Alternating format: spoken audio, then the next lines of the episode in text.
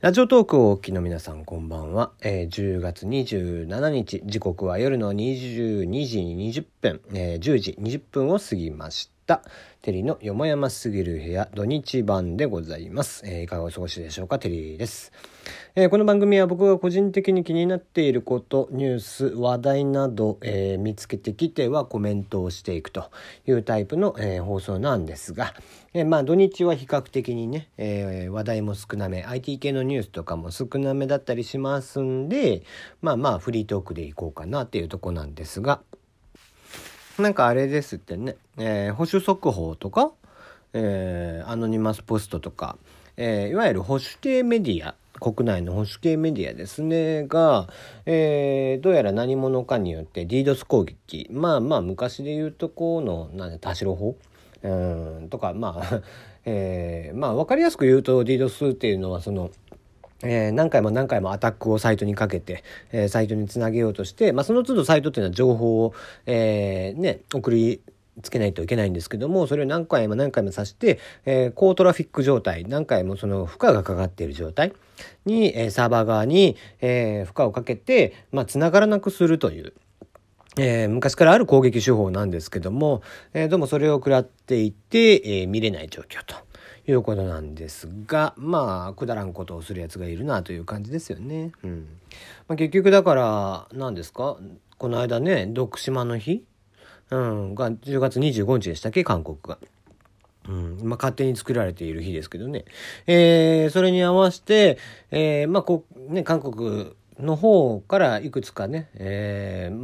徳島に国会議員がね、向こうの国会議員が、アホどもがですね、上陸してたりとかしてたわけでしょ。そういう兼ね合いもあって、その、日本への、なんちゅうか攻撃が非常に感情的になっている部分がですね、高まっていた、州という感じなんですかね。もしくはその国内の方の、左翼、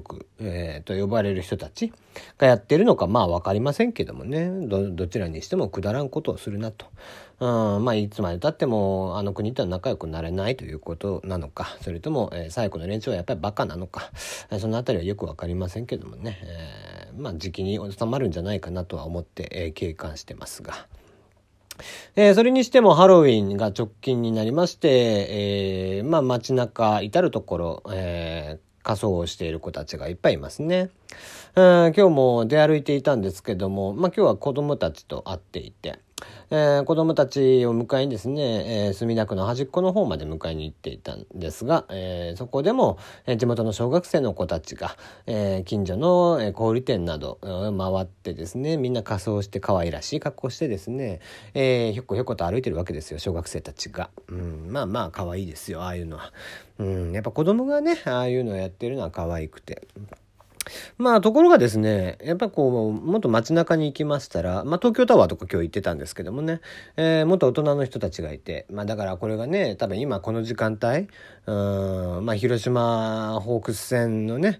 カープホークス戦の日本シリーズを見てない人とか、興味ない連中がですね、アホみたいに渋谷に繰り出してたりとかするわけでしょ。一回でいいから渋谷のあそこでテロでも起こんねえかなと。1回でいい、もう1回でいいんだよ。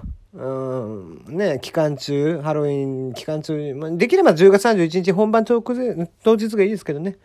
にこう渋谷センター街、スクランブル交差点のど真ん中で機関銃をぶっ放すとかですね毒ガスを撒くとかですねそこまでしなくてもいいんですけども、例えばその催涙ガスを撒くとかですね、そのあたりでね、もう危なっかしいからもう来年から渋谷ではやらないとか、っていう風になんねえかなといつも思いますね。バカばっかりでしょ、ああいうの集まるのって。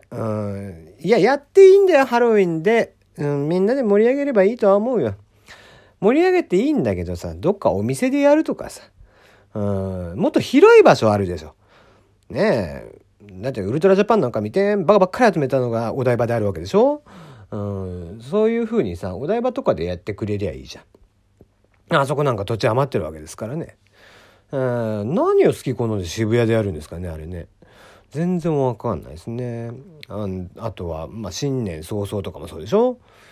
もうね、渋谷なんて別にそれで開放してる場所ではないわけですからね。なんでわざわざ行ってってするんですかね。で、なんですかね、必ずこういう時期になってきますと、じゃあスクランブル交差点に、仮装して行きましたって言った女の子がね、痴漢に遭いましたっつって、でじゃあそれをこうなんですかね、痴漢に遭ったことを、いや自分でそういう格好してたからでしょって言われるのはなんかおかしいみたいな風潮があるでしょ。いやそれおかしくないよっていう感じでね。だってもう散々言われてるじゃんね。あそこで人が多くてさ、あんだけもうぎゅうぎゅう詰めの状態でですよ、露出の激しい格好をしときゃさ、触られて当然なんじゃない？でそれが嫌なんだったら行かなければいいだけで、なんですかね、多分だからあれなんじゃない、安田純平さんがこの間さ日本に帰ってきて、あれが自己責任じゃないって言ってる人の意見なんでしょうね。いやだから危険なとこには行かない方がいいわけじゃん。人が集まっていて、みんなが激しめの格好をしていて、ってしている中で、で自分が気づかない間にバーッと触ってくるやつもおろうよそりゃ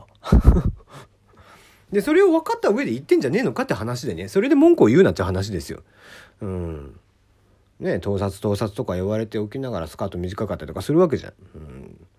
だから身は我がで守らないといけないわけでさ、それをねこうとやかく言う、それをじゃあ、されたからっつって、痴漢する方が悪いです。痴漢する方が悪いのは当然なのね。盗撮する方が悪いし、ねえ安田純平さんのことだって拘束する方が悪いし、人を殺してる、戦争を起こしてる人たちの方が悪いわけです。でも違うじゃん。それとこれと話が違うよね。じゃあそこに対してそれは、する側の責任の話であって、そこに自ら飛び込んでいくやつのバカさだよね。そんなことをね、またダメだな、最近の悪い癖でね、ただただ腐していくっていうね流れになっておりますが、荒川遊園という遊園地があります。突然また話が変わりますが、荒川遊園という遊園地があるの皆さんご存知ですかね。東京都にあります唯一の、公立というか、これは荒川区立になるんですよね。荒川区がやっている唯一の、東京都の中でも唯一なんですけども、遊園地があります。でそこにね、子供たちが小さい頃によく行っていて、でのんびりとした場所なんですよ。ジェットコースターとも呼べないファミリーコースターという名前のね、ゆったりとしたコースターがあったりだとか、観覧車がちっちゃめのがあったりだとかね、メリーゴーランドとかあったんだっけな、とか、動物に触れ合えるコーナーがあったりね、ちょっとした動物園みたいになってて、猿がいたり、鳥がいたりだとか、あとは何ですか、釣り堀があったりだとか、草っぱらがあって遊べたりだとかというような場所がありまして、そこがね安いの、入園料が200円でフリーパスとかないんだろうなって思ってたら、なんかいつの間にかできてたみたいで、平日のみなんですけどフリーパスが、入場料とで乗り物が1回、100円ずつなんですよ。100円券を渡していくんです。でその100円券が例えば、何ですかね、ゴーカートみたいなんだったら100円1枚とか、ファミリーコースだったら2枚とかっていう風につどつど払っていくタイプなんですけど、平日だけだからフリーパスをやっていて、それがあれば何回でも乗れるみたいな、それが1200円なんですって。安いよねでそんな感じの場所、非常に本当におっとりとした場所なんですけども、そこにねもうずっと行きたくて、なんかブラブラしたくて、で行こうと思っていた矢先ですよ。ホームページ開いたらね、いつもごひいきいただいてますと、実はこう荒川遊園平成30年12月、1日をもちまして、一旦休園とさせていただきますと。休園ですかっていつまでかなと思ったらね、再オープンは平成33年夏頃って、長いなみたいなえれ長えじゃねえかって思って、その観覧車であったりファミリーコースターとか大型施設をちょっと更新したり、リニューアルしたりだとかですね、あと食事ができるところをこう綺麗にしてみたり施設を広げてみたりだとかするそうで、どうやら2年半もお休みすると長くないかね結構子供たち行くんだよ。地元の子供たちとかね、東京都って10月1日は都民の日っていうのがあるんです。小学校、中学校、高校、公立の学校っていうのは全部休みになるんですけども。で、そんな日なんかはですね、荒川遊園は入場料が無料なんですよ。実は上野動物公園とかも、無料なのかな。上野動物園に関しては完全無料ですね。大人も無料。で、荒川遊園は、子供を連れている場合、18歳未満の子供を連れている場合、入場料が、全員無料という感じらしく。そんな都民の日とかはね、ものすごい賑わいなんですね。行く途中にちょっとした小道があるんですけども、門のゲートのところに行くまでにですね、荒川遊園前という、都電の駅を降りまして、そこからこう遊歩道みたいなところを歩いていくわけですが、途中にあるね、もんじゃ屋さんがなんだろうね、昔からある昭和なもんじゃ焼き屋さんみたいなんで、いつか食ってみたいなって思ってたんですが、それも踏まえて、荒川遊園に行きたいなって思ってたんですけども、どうやら、12月、頭でイカ閉めるということでですね、なんとかそれまでにはイカ遊びに行きたいなとは思ってるんですけどね。でも